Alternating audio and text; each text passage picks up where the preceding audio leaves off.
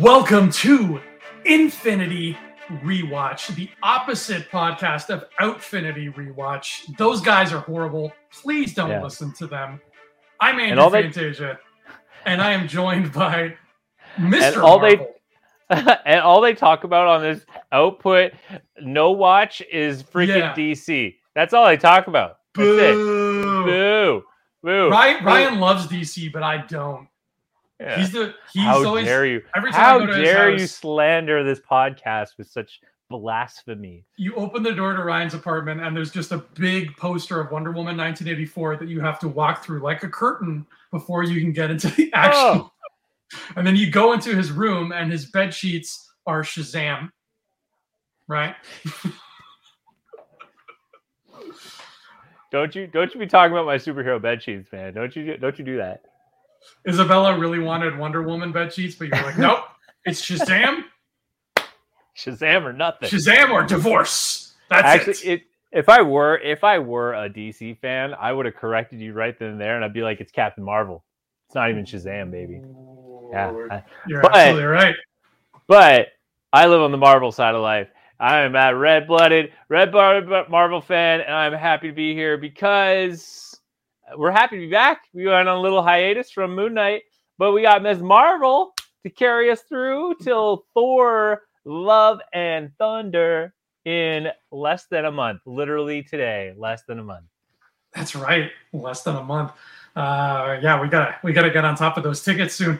But Miss Marvel came out on the greatest day of the year, June eighth, which is Ghostbusters Day, which Yep. automatically makes it the greatest day of the year, among other reasons. Uh, but I was so happy from the get go because Ryan, we are. I mean, I love Moon Knight. You know how much you know. I was I was right there along the ride for Moon Knight. I was really digging it. Um, but Miss Marvel was a return to colorful Marvel, which I feel like we haven't seen in a minute. I feel like I can't remember the last time we saw like the the flashy, colorful Marvel was probably Shang Chi, maybe. I would Um, actually, I would agree. Shang Chi was very, very colorful, actually. So Mhm. I'd agree with that. So it's it's that's one of the things I love most about Marvel is that aesthetic of it. So to come to Miss Marvel, who by the way is played by a good Toronto girl. That's it. she's from Toronto. She's from Ontario. on, baby. I'm. Yes, Iman, welcome to Mar. And she's what I love about her is she is a huge diehard MCU fan too. Apparently, from what I hear. So like, I heard she's a fan in general. Like she's a oh. she's like you can like apparently like they do comic book quizzes with her and everything. And she actually had an apparently she had an epic nerd conversation with Feige. That's how that's how intense she is. that's beautiful. I hope Feige is like one day he's like, Iman, you are the new president of Marvel, and she's like, oh, I know. yes. She just she's already she doesn't even miss a beat. She just rolls up her sleeve. She's like, okay, people, we're moving on to phase twelve. Honestly, I, I hope that day, I, as much as I hope that day comes, I hope it never comes because Feige can't do no wrong, man. I would, I would be so, I would need a day, a two, you know what? I need a whole week off. If I ever heard the news that Feige was stepping down, I would, and I don't even want to put that in the air right now. I just come back, yeah, come back. don't come back. Yeah, but like, uh, but if if that ever happens, it will be a sad day. Even if we're on like phase fifteen or whatever, it will be a sad, sad day. I hope he gets into Stan Lee years and he's still coming out with phases at that point. Like the fearless Feige still does it, still doing it. I feel Oh, like you. um, if that does happen, which again, don't happen, but if that does happen, um, I feel like bosses everywhere will understand. It'll become a week of mourning. Um, it's kind of like back in the NES days in Japan when Dragon Warrior came out, and like people would just take the day off work to play the new Dragon Warrior. And the bosses were like, "Yeah, we understand. Dragon Warrior is coming out." Like I feel like that same We thing is it. happening. You'll be like, yeah, no, "Boss, I, I- sorry." Yeah. No, it's that like on, uh, on the unfortunate time when Stan Lee passed on, like there was there was a moment in my family where my parents were like, like guys, like we're so sorry, like this this is this is a dark day indeed. And it was like it was like I needed a day, man. Like I needed a few days to get over that. Like it was not easy, but If I if that ever if Feige ever stepped down, oh my god. Whew. Net, let's take it. Let's, this conversation never happened. Everyone just just to bring it back in. Well, you never know. He might be so disheartened because I heard Feige watched Morbius and he was like, I can never be that good. And there's rumors swirling right now that that's sort of the attitude at the offices that he's just kind of, you know, they walk past his office. They're like, Kevin, you okay, buddy? And the morale is just down. He's just like, we can't ever reach Morbius. It's what are we going to do?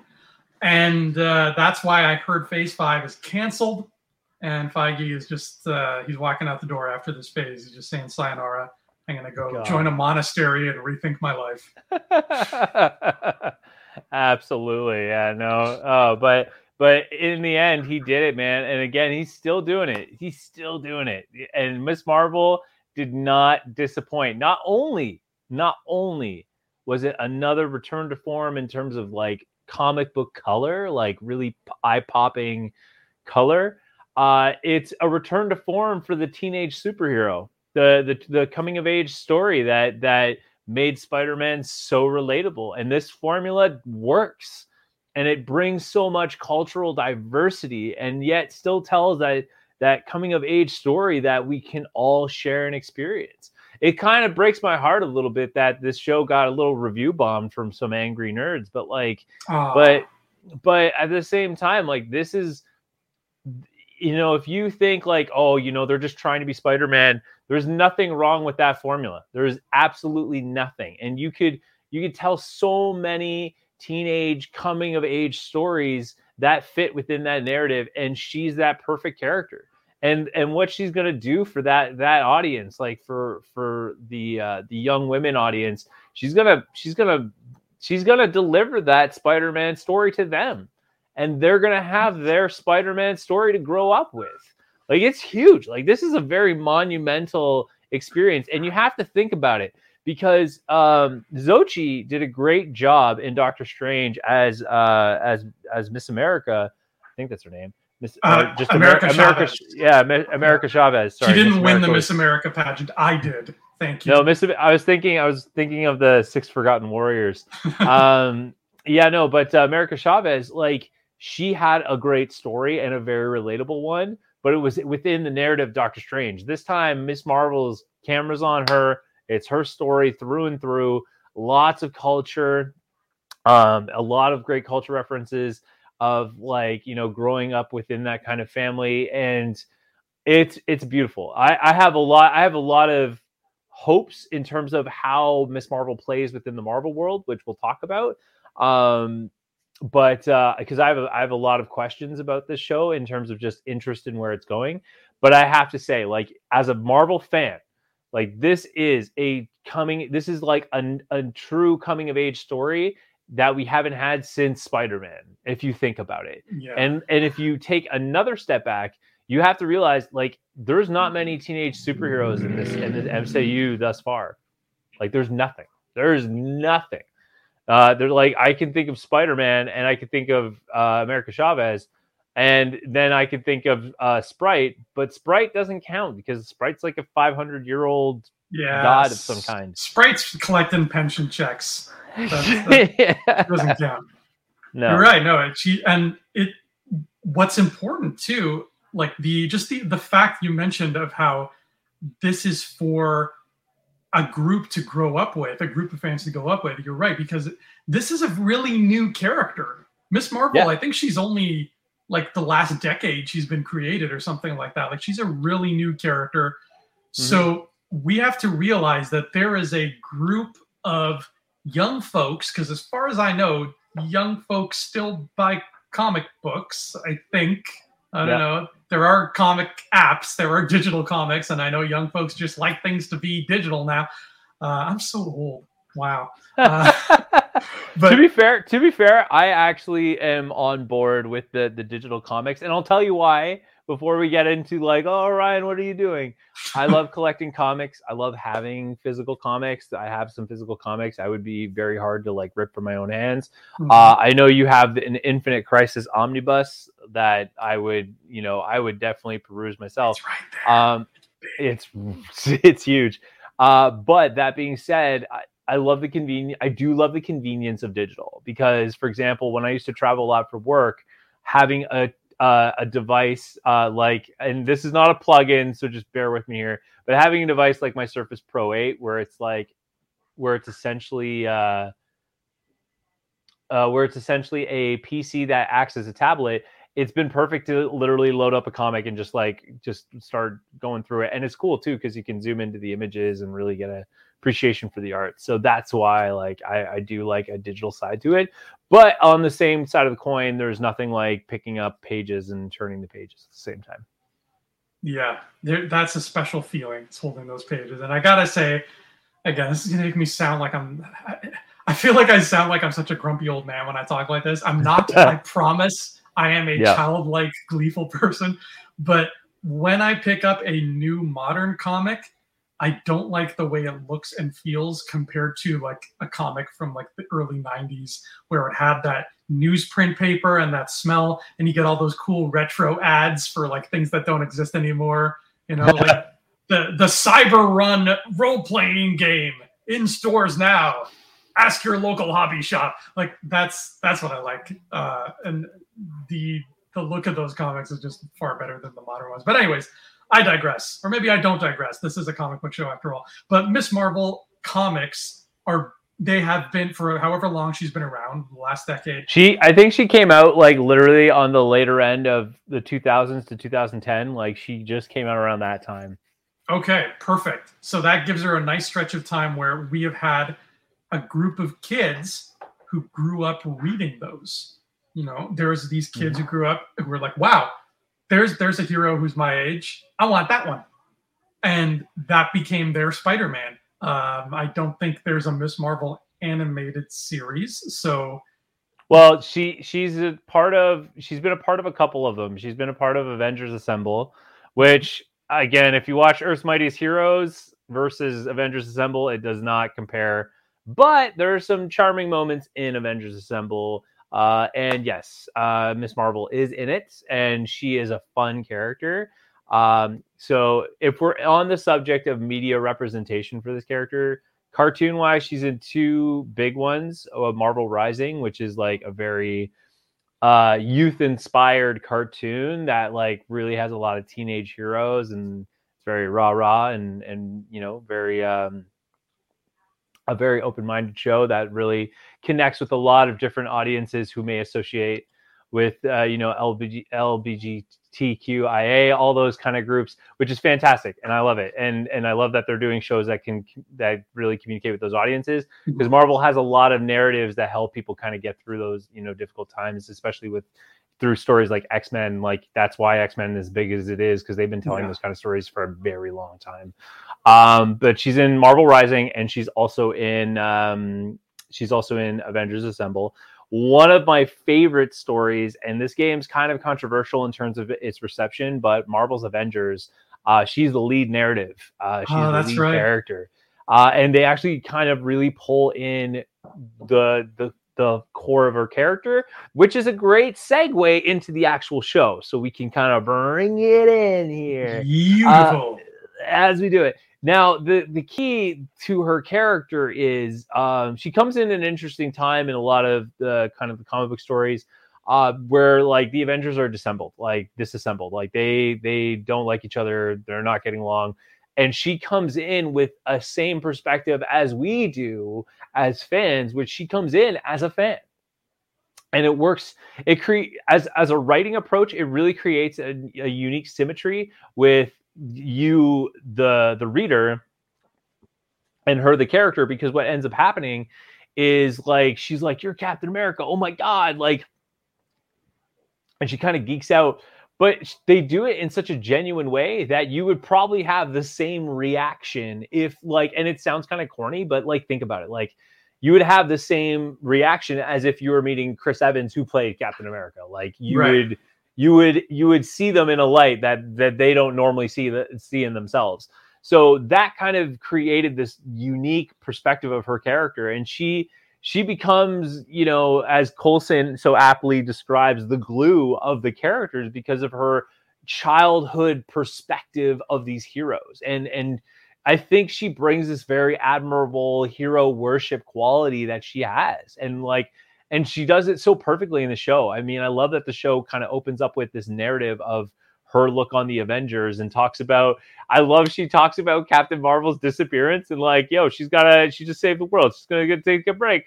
uh, I'm like, I'm like, wow, Feige, way to slip that in there. Just like we, like we hear what you got, we hear what the fans are saying, but.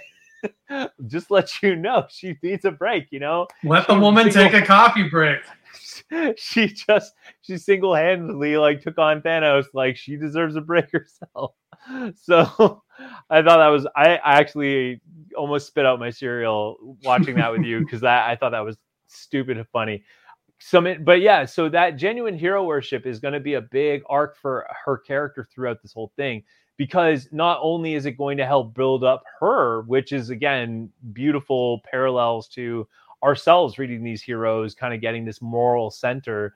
Um, but uh, but at the same time, that's going to play a role in her story. A lot of building herself up as a hero in this thing.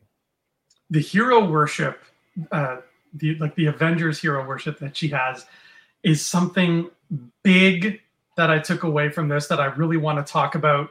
But I want to get into it later when we talk about her mom uh, because there, I feel like there's a connection there. But it, what a great way to introduce us to this girl uh, by showing in this little YouTube video she's making that she is an expert on all things Avenger, up to and including her crazy clickbait theory for her next video is right. Thor is, in fact, secretly a gamer. We saw that in Endgame. he spent a lot of time with Korg just playing, I don't know what they were playing, but he was yelling at some 12 year old. So she somehow she's she's a smart cookie. We know that she's smart enough to figure out somehow that he is that kind of guy. He likes to play a good game every once in a while, uh, and this setup for her as a character, it it's the most I think boots on the ground that Marvel has ever gotten with its audiences. Uh, mm-hmm. It's the mm-hmm. most of like, this is you, this is you, audience. That we're putting you in a story um, so I, you know, I still have not played that Avengers game. It doesn't really look like it would appeal to me, but I think that that was a very smart choice for whoever made that game to make her the character that you step into, uh, especially because from what I gather in the story of that game, the Avengers are already established and very well known. So instead of making you one of these giant mythic figures, they're putting you in the boots of somebody who eventually gets to work with them. Um, you got it. You got it. I will say though, in the story where she takes over, is Avengers. It, it starts with the Avengers having the A Day, which is like celebrating the Avengers, and until it uh, goes wrong. Until something goes wrong. Uh, and after that point, the Avengers have a court case after this big event that like causes damage to the city. They have a court case, and it comes down to Banner's testimony where he says, "I don't believe that you know the Avengers are here to help." Like I think they're more dangerous than than they're more dangerous and they shouldn't be there. So it causes the Avengers to separate, go their own way, and then thus Kamala's story starts because of the events of A Day, and uh, and she go you go through the game re like recruiting all the Avengers, and she she's the one that reminds them why they do what they do, and so that's yeah that's the narrative of the game. I wouldn't be surprised if that exact story ends up happening in a movie because that is a mm-hmm. great idea. Um, I probably won't play the game anytime soon, and I don't care about spoilers. So spoil one thing for me. Uh, who is the main villain in this game? Uh, the main villain is MODOK. Okay, all right, that's fair. But it alludes to it alludes to Kree intervention and there is a scientist that was also a love interest for Banner. It wasn't Betty. Uh, it was somebody else. Uh, I think her name's Monica. Uh, and yeah, she she kind of steals people's powers and puts them into androids and makes mm-hmm. these super androids, kind of like kind of like human versions of Sentinels. So Monica's a big meanie. Yeah, she's a big meanie. Wow. But yeah, so that's her story. So anyway, but yeah, the Kree gets in like in the end they tease the Kree, and then there's a whole time there. They're actually this is something that is worth noting. The game's expansion talks about time and intervention, and it's called I think it's called Future Imperfect, and uh, and Hawkeye goes into like a time coma, and I hate and, those. I hate when I go into a time coma. Time coma, yeah, and it's because like his because his like life kind of crosses roads in a weird way. Anyway, that could play like she could play a part with Kang. She def everyone seems like they're they're teasing the young Avengers, which I totally get because they're really only missing one member, and that's it. Like they have every other member on the roster for the Young Avengers except for one, and that's Hulkling. Um, but that's a tough character to introduce. So it could be possible, could be done, but Young Avengers it could happen. But yeah, going back to uh, Kamala, uh, yeah, it's uh, oh man, yeah, it's she she's got a really interesting story, and I, am very curious how big this story can get. Well, yeah, the it's funny. We did. I think we did such a great. I say we. I didn't work. Andrew did not work on this show. Let me clarify that. Um, you did. The, you did. The showrunners. I I gave them some feedback on their logo. They said, "What do you think of this logo?" And I said, "Neat." And they said, "Okay." That, that was my my my contribution it. to Miss Marvel. um, but in this span of 42 minutes or however long this episode was, what a terrific job they did setting up the world and the characters who orbit Kamala. Um, we got to see her, you know, she's having some trouble in school. She has a guidance counselor, Mr. Wilson, uh, who's, I'm sure, going to come back because he was a great character. Uh, and he's talking to her about her future. We learn she's in junior year uh, and she's not really sure what she wants to do. And I, I wanted to bring a little irrelevant to everybody except me kind of thing up because I always find this funny. We have a lot of listeners who are from United States uh, and you know other parts of the world, whatever. We are from Canada. You and I are from Canada, and I I wanted to bring this up because I it's something I always think about, but this is the first time I've found a place to talk about it here, which is we in Canada, at least my high school, Ryan, we don't say freshman, sophomore, junior, and senior that's a very American thing. We just say grade nine, grade 10, grade 11, grade 12. That's, and I, I think that that's just a fun little thing that people don't know about us weird Canadians mm. tucked away all the way up here. Uh, we yeah we never when whenever somebody in a movie is like I'm in my junior year, I always have to sit for like a second and do the math. I'm like that means that okay that's grade eleven. it, it, it's it's literally another language at that point. It gets a little lost in translation. So she is for, for you Canadian listeners, Kamala is in grade 11. She has one more year to go, but she is already feeling the pressure from guidance counselors and parents to think about her future. We have been there, haven't we? Mm-hmm.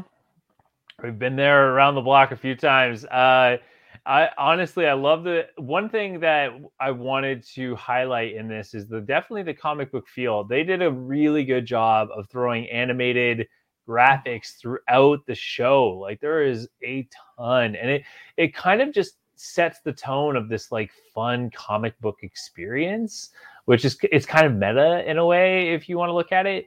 Um, I like the guidance counselor in the high school feel because uh, uh, the by the way, the only other terminology I've heard in high school besides 9, 10, 11, 12 is juniors and seniors. That's it.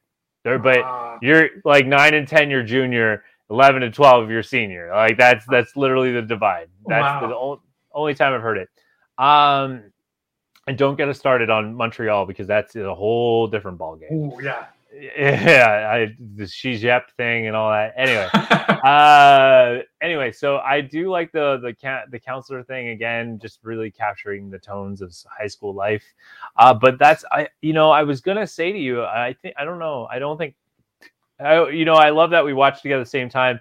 And I, I always have this idea that we're going to like message each other pretty rapidly, but we're so focused. But one of mm-hmm. the things I wanted to point out was um, the whole counselor thing. Like the counselor, the counselor, you know, in high school, I loved I loved every little detail of her spending time in her life. Though it's an origin story, it's it doesn't feel boring. Like it's it's so good. And I wanted to point that out actually. Um, and I love the guidance counselor talk because again, we've all talked to our guidance counselors, and it's like they never really give you solid advice. Like you know what I mean? Like I, I like it's almost like getting like, your tarot card read. They give you advice, but it's like this advice could apply to 53 other people. exactly. Like for me, they're like, yeah, you can go into uh you can go into the trade. yeah, why not? Uh so so blessed guidance counselors, they have a tough job. But anyway, but yeah, that that's a great moment. And Mr. Wilson's a fun character. Uh, you know, and we never know. Like there she's gonna have a mentor character. So he could he could play a mentor role down the road. Um, the key character that we need to keep an eye on is actually her dad. Her dad's a very powerful character that's to really kind of shape her heroing story. I I loved her dad. He seemed like such a cool guy. I was genuinely hurt for him when he was like the sad. Hulk. yeah, yeah. She's like, "Get out of here! You're embarrassing me." I was like, "Oh man, he's so he's crying, the poor man." Um, yeah. But you you said something so beautiful just now. You said it's an origin story, but we never feel bored, and I think that can be attributed to you know thanks to the comics thanks to the cartoons thanks to the beautiful binder of skybox trading cards that we grew up with we knew everybody's like we knew who, how jubilee's origin went we knew how daredevil's origin like we knew everything because miss marvel is so new and i have never read anything with her in it or seen anything with her in it i i don't know her origin I, even though they changed her powers for, from what it is in the comics for the show, I had no idea what her origins are. Period. Mm-hmm. So, I watching this, I had like you, you, I didn't even realize till you said it just now. But watching this, I was never thinking like, okay, get to the radioactive spider, like we like knowing what's going to happen because I am going into a superhero movie slash show for the first time ever. I think without having a clue what the origin is going to be. Like yeah. zero, zero clue. Uh, and I don't want to spoil. T- well, I, I, can't really spoil anything because I don't even know myself. Mm-hmm. So let's get into. Let's talk about some questions I have about this character, and it's more of just like open-ended questions. Like I don't have an answer for them. We can discuss it a little bit, and and viewers, Jonathan out there, and and a few others. Uh, I want you guys to throw in, throw in, or I want everyone. I should start using that word more often. I want everyone to throw in their ta- throw in their opinion a little bit here. Um, this is going to be an interesting character because she moves through a lot of groups. Mm-hmm. First of all, she's a big member of the Avengers. She's a big member. We know that, so potentially could see some Avengers at some point. Although it's interesting because at this point the Avengers are pretty disassembled, if you think about it. Yeah. Like they just survived Endgame. Yeah, you know, Iron Man's gone. Uh, I'm sure the campus is still there. I don't know who's I don't know who's staying there. And like Widow's a criminal. Uh, and and well, she's dead. And she's, she's also dead. She's gone. Uh, Yel, Yel, uh, Yelena or Yelena is a criminal. She's a hitman. Yeah. Doubt she's going to come around. Kate Bishop is under Hawkeye's training, but she's not an official member. So they're pretty well scattered from what we've seen. Um, so the interesting thing is she also has another history, and it's funny you bring up the change in her powers. And the reason this is a very big deal, not because it's traditionally a comic book move where it's like, well, it's not in the comics. Why would you do that? Like, it's not, it's not that simple. The reason of her comic book change and why there's so much discussion about it is because her powers are tied to a very big lineage. Uh, her powers are tied to the Inhumans. Mm. So if they changed it, are they going to still relate her to the Inhumans? Because in uh she actually is in also Marvel Ultimate Alliance 3, which I love the Ultimate Alliance series. Two was kind of a rocky ride, but but one one and three are solid entries of those uh, those games. Um, but she actually uh, goes to goes to um, the moon and the negative zone to hang out with the Inhumans. uh, and she actually gets familiar with them, and she kind of treats them as like a, a second family. Like she has to learn their culture, has to learn their you know, learn the royal family a little bit. So she actually has deep ties to uh, Blackagar Boltagon or Black Bolt, if you want to you want to go down that route. So the big question is, is like because the change of her powers, is she related to the Inhuman still? Like is because like the Terrigen crystal gives her her power, and that's what that's what causes her to have the stretch ability. Um, so in this case, is it just a family heirloom? Is it is is that crystal that's embedded in the bracelet? Is that is that the Terrigen crystal, and that she doesn't need the smoke to unlock her power? I don't know. Now, how fun must that be for you, man? Because it's like, as somebody who knows the comics so well, to have this opportunity to be like, I legit have no idea where her powers are going to come from. That must be so cool for you to experience it that way. It is. It's you know because like I was always working with. It's like you. Well, it's like you said. Like like let's get to the spider bite. Like, but in this case, for me, uh, this is the first time I'm going in with like no answers. Like I had I had partial answers for other movies. Like I like Doctor Strange. I know he goes through a car accident, gets his powers, and like blah blah blah blah blah. In the movie, I just don't know when it's going to happen, and I don't know how it's going to affect him differently. Mm-hmm. Right? Like he has to go to Kamar-Taj. Okay, that's not quite the same where the ancient one is. Okay, we'll roll with it.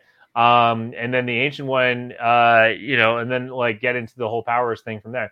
So it's like I know, it, as I always say, Marvel's always good at making the events similar, but how they get to the events are very different. But with Miss Marvel, I don't even know the events because this character was at the time where I was kind of part-time comic books and as not as much. And it, it wasn't until I ran into you again in, in college that I really kind of picked it up again and really got back into it. You're welcome. Um, yes, thank you, thank you. I'll let I'll let you have credit for that one because you you well deserve it for sure. um, but yeah, like so she she came in on the scene when I was part time at the at the time. And to be fair, like it's not typically a comic book I'd I'd go after but if I found her in the Avengers, then I'd be like, oh, cool. Let's who's this character kind of thing, which is what happened. Um, but yeah, so my big question is, is like with the big powers change. First of all, her powers look gorgeous. Like they translate the screen yeah. very well, and it's very cool. Uh, but my big question is, is she still related to the Inhumans? Are we going to see a reintroduction of the Inhumans? Maybe as an end credit sequence, it's possible. But with with this uncertainty of where Phase Four is going, it's could be it could be a long shot. But at the same time, we did get the reintroduction of Black Bolts or another reality of Black Bolt in uh, in uh, Doctor Strange: The Multiverse of Madness. So if they do tell that story, let me ask you this as as a writer: Do you think if they do the Inhumans, is it going to take away from her narrative with her family already? That's a great question. Um, her family seems like such an important central piece to all of this mm-hmm. that you would have to be very careful not to upset the balance of that. Um, right. I think what they could potentially do is maybe through some kind of expository flashback because the mother seemed like, and I want to get more into the mom later, but the mother seemed like she had an idea. Like she turned around and she sees that bracelet and she's like, mm, "Don't touch that. That's junk." Uh, so it, we, if we get the feeling she knows something about that bracelet, and I, I got a lot of echoes of the Pixar movie Turning Red here, where it's like this thing that's like this magical thing. It's oh my god, this is crazy, and then the mom is like, eh, well, it's actually hereditarily crazy. This has happened mm-hmm. to all of us. So if that is the case, because that does come from her grandma, then the mom might end up having some kind of exposition thing where she says, This is what the story is behind this bracelet.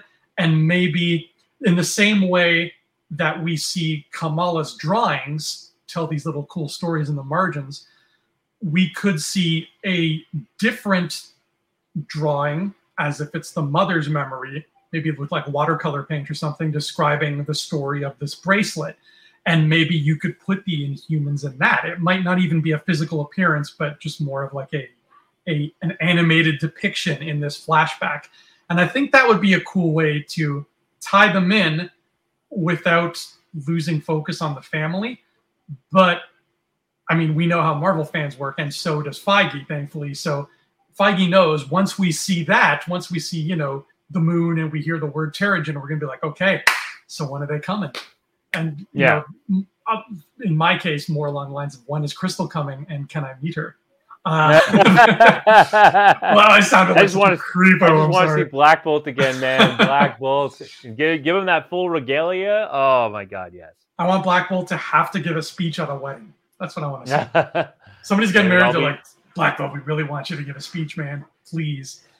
He would literally do this. He'd be like, uh, and then like everyone would be dead. like just the whole wedding would be done. Um, but yeah, you're right. I think that it might overshadow a little bit. It could be kind of like an end credit teaser, mm-hmm. um, based on based on the idea of the Inhumans. Of, of, the TV show is kind of like Marvel doesn't even want you to acknowledge that ever happened, like they, which which is both good and bad because that means that they want to reset them. They want to reset them for a better suited like story narrative.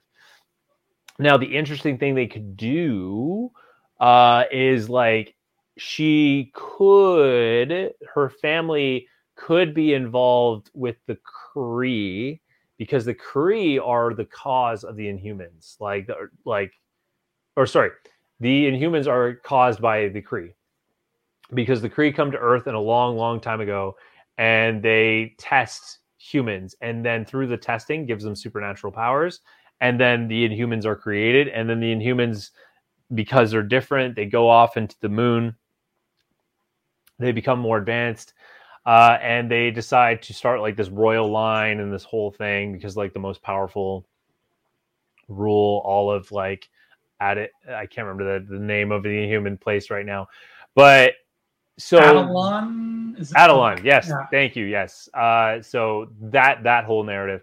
So the the interesting thing about about this is like her mom mentions something about her head in the clouds and doesn't like that that uh, Kamala is heads are in the cloud or her head is in the clouds as well. So it could mean that they may find like some like a piece of a Kree sentry or her family, and they maybe they got maybe they got ousted from finding this like unique thing, and they don't want like you know people just don't want to acknowledge that that's real or whatever. But then they you know get these powers and then they get ostracized and and they realize you know what? We're not superheroes. Like this is not for like maybe the concept of superheroes is not even a thing. Like they're just like we just this is going to be weird. We don't want any part of this. So whatever. Uh so they leave it. And then kamala discovers it and then discovers the his maybe through discovery of the history of her family they they tell her like look we found this alien thing. We don't know what it means. We don't know what it is. And then later on captain marvel comes along oh you have kree technology. And that's the band and the band gives her power. Yeah that could very well happen. Um, and who knows they could even go another route and say uh, this was a bracelet made by Phastos, the Eternal. Many thousands of years ago, he just made this bracelet, and a human found it, passed it on to her ancestors, etc. Um, That's true. That would actually give a lot more reason for the Eternals to actually have like a more connected story of like what the the more of more deeper look into the consequences of what happened because I think that's the biggest problem with their movie is like what cons aside from a giant statue which apparently no one's talking about eh, on planet Earth, you know, because the the events of Eternals happened post Endgame and Moon Knight and Miss Marvel take place post Endgame, and we still haven't heard anything about a giant statue in the middle of nowhere. Uh, so you're, I think you're, yeah, you're, I think you're right. That might might be a Phastos technology, which is interesting as well. Yeah, any connection to them, it would be very welcome at this point because I want to feel the trickle down consequences of their actions. Um, so make that happen. Make that happen. Start putting that in there. Somebody, somebody do it. Um, now she, we we get a sense that she is, she has like a, a connection with her dad because he's a more empathetic guy and he understands her. The mom is very strict. She's very old world. She's like, no, this is how it is. This is what I say. Let's do it. Uh, like when we meet the mom, the first thing we hear coming out of her mouth, I think, is just like, go do this or like she calls the brother, "Come down and put this away from me." Like it's it's very like she's a, she's a taskmaster. This lady, she is she, she is running this home, and she, she's the head of the household, and everybody's kind of under her thumb. Uh, so the desire to break free, I think that's something every teenager on planet Earth can understand. That's why I love so much that poster for this, where it's just her sitting on the lamppost looking at the skyline of New York. My God, is that ever a beautiful poster? That might be So one of the teen- best ones they've ever done. so teen angst, man. Well, that's a that's a famous comic book cover of Miss Marvel. Like I think that was one of her big Oh, wow. big comics. So that was a huge huge nod to her one of her famous issues. Oh, that's so cool. I love it. But you're poster. but I think you you say it so eloquently, which is like it is the teen angst. That's like such a teen angst shot. You know what I mean? Mhm. Like it it just you just feel it. You feel the all the emotions there. there's teen angst, but there's also teen hope. There's teen hope that like there's the world, and one day I'm gonna go and I'm gonna do something there. Uh, right now I'm stuck here in my beautiful house with a green living room that I really want because I like that. Kind of uh, let's talk about her friend Bruno. Is that his name?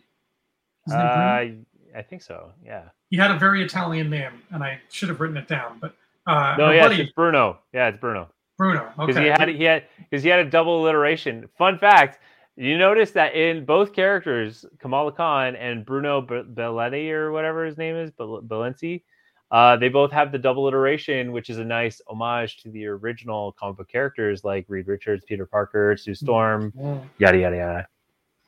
Now, this guy is a genius. He lives above a convenience store, uh, which threw me off at first because they go to this like convenience store, and he's like, "Here's the suit I made for you," and I'm like, "Why? Why is it in the store? What's the hell is happening?" And then I'm like, "Okay, wait a minute. He probably owns the store. And yeah, he lives upstairs." Um, so this kid, he's like a little mini mini Tony Stark. He's he's making her these kick-ass gloves. Uh, so what's this kid's deal? I'm assuming he's your friend in the comics too, right? Yeah, I don't I don't know too much uh, other than yeah, I think this character is also a character in the comics. His name's Bruno Salelli. Salelli. He does not have the double iteration. Oh, he's no longer but cool. Kamala, but Kamala, uh, Kamala Khan Kamala does Khan it. obviously have it. Yeah, uh, but yeah. So, so yes, he is. I he is a character in the comics as well. I think it's just kind of like the the sidekick friend who's like, you know, kind of like the tactician minded person where it's like, hey, you know, why don't you try this? And then they always have Yeah. like they always seem to have like the. The guy in the chair as in Ned, the so the, there's that's Miss Marvel's guy in the chair. yeah, Yeah, he's that. What a Mm-hmm. perfect way to sum it up. That quote is like that will live on. It's- we all know we all just inherently know what it means right Yeah. it's just so perfect Uh, so let's make like Lin Manuel Miranda here and stop talking about Bruno because Uh, I want to talk about I think the the second most important character on the show, which is Mama Khan. I don't remember her first name. We'll just call her Mama. Uh, Mama is, as we said, she she seems to know more than she lets on, but right now she is this sort of central. Uh, she is the figure who, if we were back in Sujit's class in college, uh, and he was asking us what's the story, uh, there's a formula to the story where protagonist wants to do this but can't because blank. And in that Mhm. blank we would put mama khan because she's sort of the one that's always standing in kamala's way. A hero a hero has an action against a worthy adversary A worthy adversary. to- yeah to, to, achieve to accomplish yes thank you that's oh well that's well remembered man that's good yeah uh, acting under the circumstances great book if you haven't read it Oh, I just I just looked up and the sky is fully purple. It is beautiful outside right now.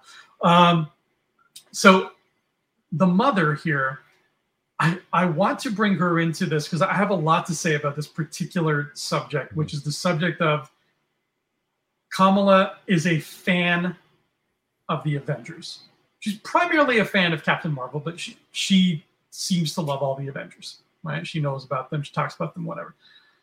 I think that that is such an important piece to this story that needs to be told. And aside from a little bit in Hawkeye, with the musical and with Kate Bishop and everything, we haven't really seen this story be told. And that's the idea of like, look, okay, Marvel is all about we're set in the real world.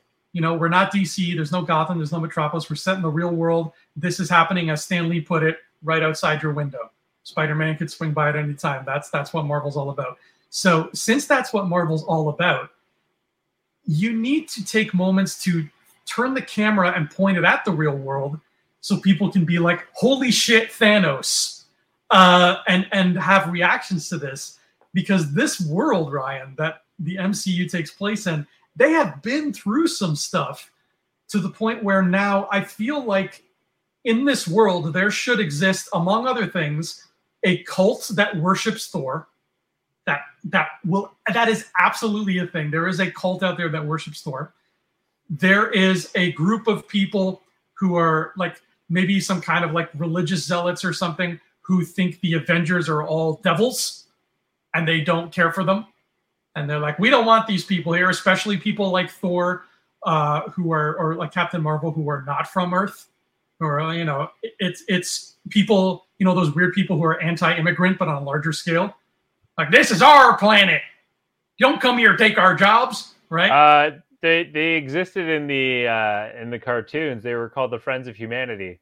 Exactly, the Friends of Humanity. They didn't like the mutants one bit until the leader found out he was part mutant, and Sabretooth was like, "What you gonna do about it?" Right? So that absolutely would exist in this world. There would be a group of people who are a, a, a, like a large percentage of the population who are just living in constant PTSD from what Thanos did um, and like the the world would be like the history of this world would be separated from everything that happened before New York 2012 and everything after, because that changed the landscape of everything.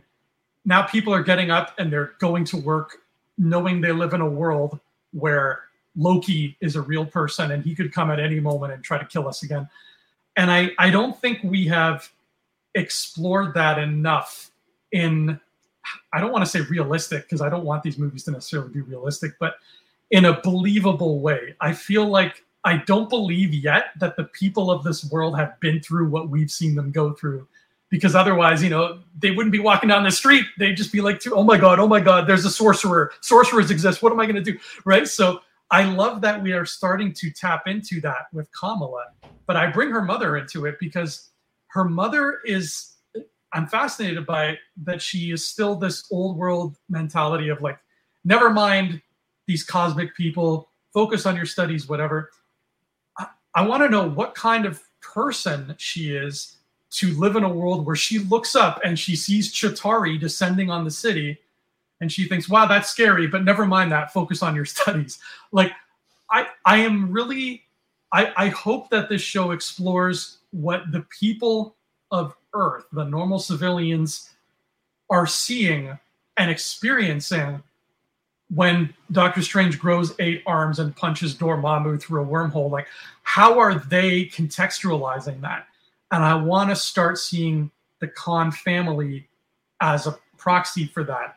Because uh, again, we got a little bit with Kate Bishop, and you know those little moments in Hawkeye, like the Thanos was right graffiti. Like, I want that to kind of be a story unto itself and because I don't know what this story is yet, we don't know if there is a villain in Miss Marvel at all or what's going to happen.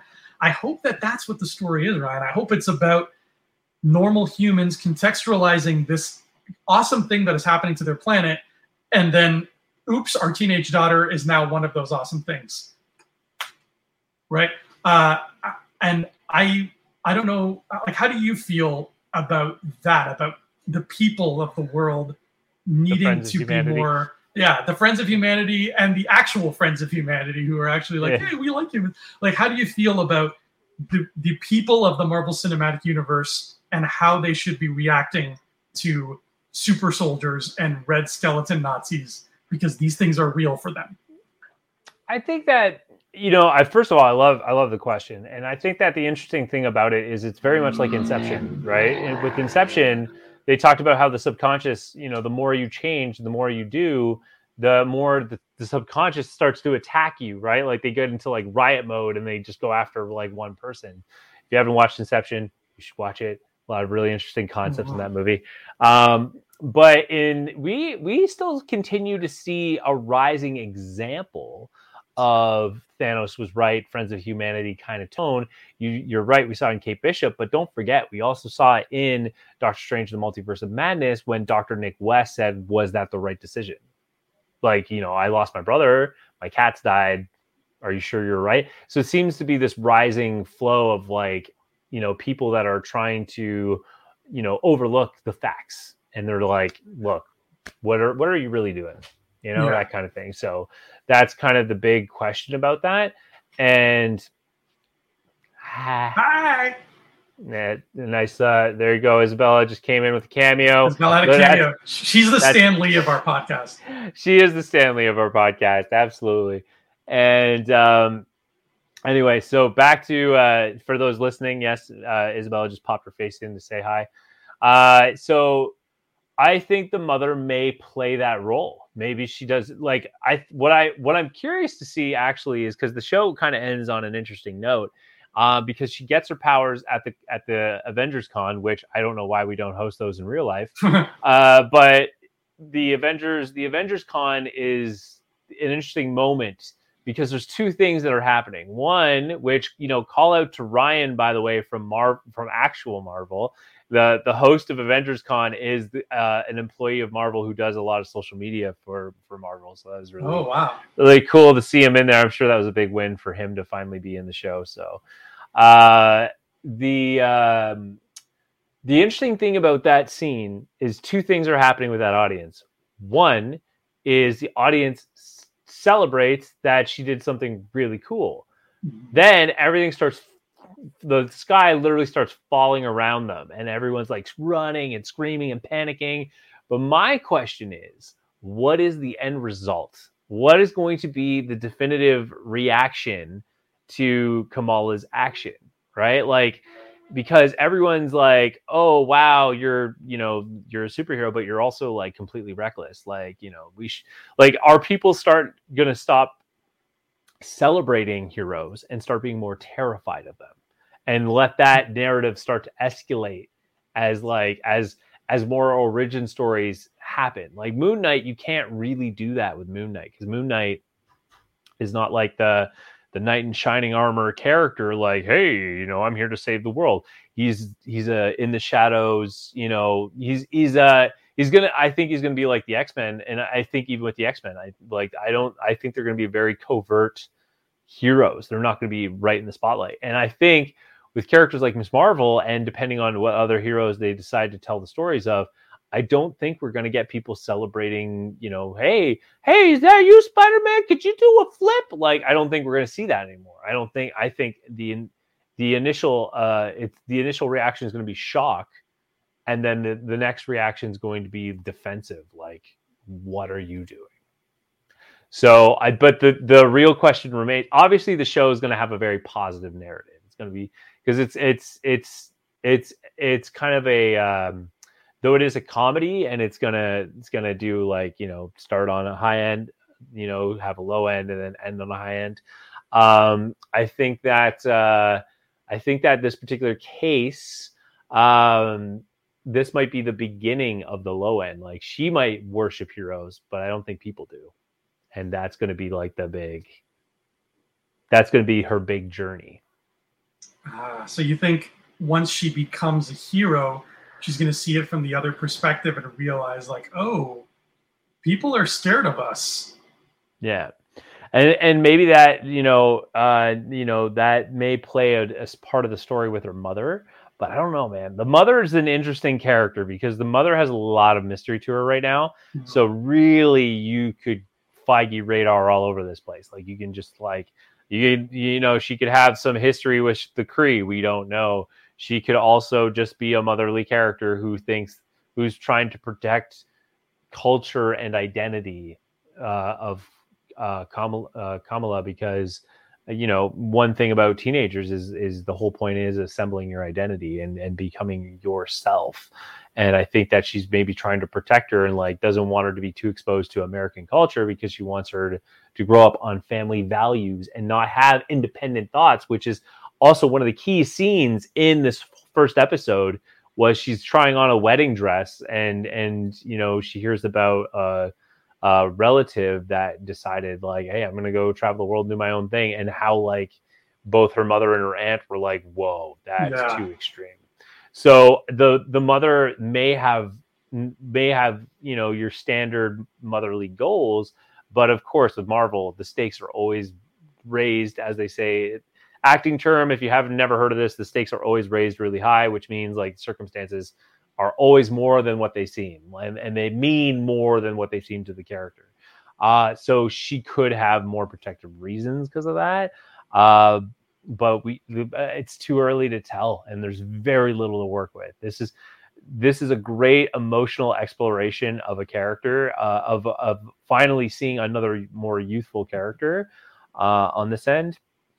But at the same time, I mean, I don't know. The mother, you're right though. There's something to the mother. I just don't know what it is yet. But I can tell you for sure, based on the comics, I know that the father plays a very significant role of being like an Obi Wan Kenobi kind of character, just like being a mentorish character to her. Uh, but the mother, I'm not too sure about. Okay. Well, if the if the turning red vibes that I keep getting from the story so far are accurate, I think we're in for a really emotional arc between mm-hmm. Kamala and her mom. I think it's going to get really, really cool. Yeah, I and also we have the Department of Damage Control narrative at the end credits, which is kind of rare that we got an end credits right in the first episode. Yeah, very. We got the cop there from Spider-Man: No Way Home. Uh, mm-hmm. My buddy Stewy from Succession. I don't know if you watch Succession, you and Isabella. I think you got into some HBO shows, but got into Succession. We did. Uh, Succession was a debated show that we wanted to watch, but uh, then it came down to other choices, and we decided to go with those. When you're done with those, put on Succession. You are in for a treat. Oh my god! Uh, Will do. Yeah, he's a he's one of the main recurring guys there. And when he showed up, I was like, oh damn, we've got some Spider-Man connections already. So those guys are damage control. I, I thought they were just cops they're the, they're part of the Department of Damage Control. Okay, so they're the ones that clean up after all the the mess the you superheroes. honestly, you could kind of think of them as superhero police okay. because like superheroes have to answer to somebody, right? And, and, it, and it's not going to be regular police. And the whole the whole point is the whole point of damage control was Tony Stark's initiative was the idea. It's it's kind of like a sub subsidiary of the Sokovia Accord slash comic books um, uh, Civil War Mutant Registration Act was the idea that you know superheroes need to be accountable. So who do they report to? You can't just send them to police. It's not that simple. So they created a faction of the government called Department of Damage Control, which you know obviously cleans up after superhero events, but like like actual police, they have to they have to take in a superhero and like question them and then also potentially accuse them of like essentially collateral damage. Ah. Okay, so that's going to get interesting because they're going to be up Kamala's butt with all their regulations, and she's going to be like, "Leave me be! I'm just trying to do my own thing." Just a kid. I know, and her. I love. It was such a beautiful moment of just seeing her make this really elaborate plan, and then nothing about it goes right you know she's she can't leave the table on time. Like it just it's everything goes wrong from the get-go. Uh, it's a great way to show how far she's going to come. Uh, and i already can't wait f- to see her reaction when she finally meets carol danvers. Like absolutely you, like what she's gonna lose her mind. It's gonna be so much fun to see that happen. Oh man i you know i i'm excited because she could revive Captain Marvel in a really fun way. Um, there's a lot. I mean, with Captain Marvel, I have a lot of big bets that I hope pay off, and I don't know if they will. One of which is that she'll introduce Rogue. I'm yes, still, please. I'm still heavily invested in the idea that she will she will resurrect or she will introduce Rogue into the MCU. Um, and and you know we talked about a concept of a of a video, uh, Fantasia and I, and uh, if they do that, if they do that, they can't put Rogue in the trailer. Like you're gonna if you're gonna introduce someone of Rogue's caliber, you do not hint, talk about, or tease any idea that this character is coming, and you just drop them in like you did, sort of did with the Multiverse of Madness. Yeah. you don't you you know you say it's Illuminati, but you don't know who you're really getting, and it, it was quite a surprise. But imagine if had you not said that, had you not said the Illuminati was in that movie, whoo man, the feeling in that theater, oh my god. we would have lost our minds. Uh, so, Feige, if you're listening, as Rogue would put it, y'all better listen, sugar. Okay? Y'all better do what Ryan says. but I mean, like, here's the thing: like Kamala, she faces Taskmaster, uh, or sorry, Kamala, she faces Taskmaster. She runs into Spider-Man a lot. She uh, hangs out with Miles Morales all the time. She, um, oh man, she does. She like she's around so many characters. Oh, yeah. Uh, Miles is, I, I think Miles is also from Brooklyn, right? She's from Brooklyn too? They're both Yeah, Brooklyn? Uh, technically, yeah, because but like remember, Miles is from an alternate reality. So like again, Ah. Well, I mean, I don't. I mean, we haven't met him yet, but I mean, like, just from the comics, Miles is. I think that he's also from Brooklyn. He could be. Yeah, absolutely. So, yeah, so they, you know, once they throw him in the MCU, there you go. They're neighbors. They can hang out all the time. But yeah, like there could be a lot of big cameos in this, and especially too now that she's already with Department of Damage Control, we may get She-Hulk early. Jennifer Walters may Mm. appear in this series, and it kind of makes sense. Like if you, here's the other thing that I think you could kind of use as like an expectation meter is like the narrative is like almost too similar to Spider-Man. Like the the flow and the feel of the show is almost identical to Spider-Man. It's almost as if Spider-Man was a test pilot to see like how they can play a teenage story and then like adjust it for like other characters that fit the same narrative. And so that being said, are they going to have a Matt Murdock moment where we're going to see either Matt Murdock or we're going to see uh we're going to see Jennifer Walters be introduced in this show. But that being said, keep in mind Marvel plays it smart. If it's Kamala, if it's uh Miss Marvel's show or Kamala's show, then Jennifer Walters probably won't be introduced because she has her own show coming. So Yeah. save it for then. That being said, we could see Matt Murdock again, Mhm. right? He's he has experience now with damage control, so Yeah. he could be the pro bono case for her. Um, and and first of all, another example of this, by the way, is uh, is uh, another kind of piece of evidence I have is that her parents, with the car accident and the driver instructor, uh, her parents just kind of dodged the whole probably you know paying for his car damages because they don't even they didn't they didn't accept any blame. They they turned all the blame on everything else but her. So that, was would tell me yeah, so that would tell me that like this could escalate to a point where she's going to need a pro bono lawyer, and uh, and Matt Murdock will be that perfect kind of cameo. So we could get him again. Um, kind of would be cool because so far we've seen a lot of Daredevil characters now in MCU, especially if you build it off of, um, especially if you build it off of uh, Hawkeye because you have two Daredevil characters in Hawkeye with Echo and Kingpin. So why not? why not throw Matt Murdock back in the ring with Miss Marvel and then continue that narrative? Yeah, especially if she keeps wrecking, you know, convention halls with her powers. She's definitely going to need a lawyer. Uh, exactly. Wow. Well, for the first episode, I think this is a really strong pilot. I think we get a bunch of information in a pretty tight 40 ish minutes. Um, I'm really liking how a good of a start Miss Marvel was. And I'm glad all those crazy, stupid review bombers were proved wrong already. They Uh, were. They were. They were. They usually are. Uh, Ryan, do you have any final thoughts on Miss Marvel since you are Mr. Marvel? Thank you. Uh, I would say, like I said, I think this is a great exploration of a teenage coming of age story. Yes, like don't like again. This show could be one of the biggest surprises in terms of Marvel content yet. We don't know. So far, Doctor Strange kind of really uh, you know, you thought Spider Man No Way Home played it up with Daredevil. Well, like Doctor Strange just like amped that up by like 20 more uh, notches, and then like we got everything else. So Miss Marvel could be another big like drop of characters. We don't know. It's kind of too early to tell. Um, my biggest question, though, my biggest interest in the show is she going to tie to the Inhumans?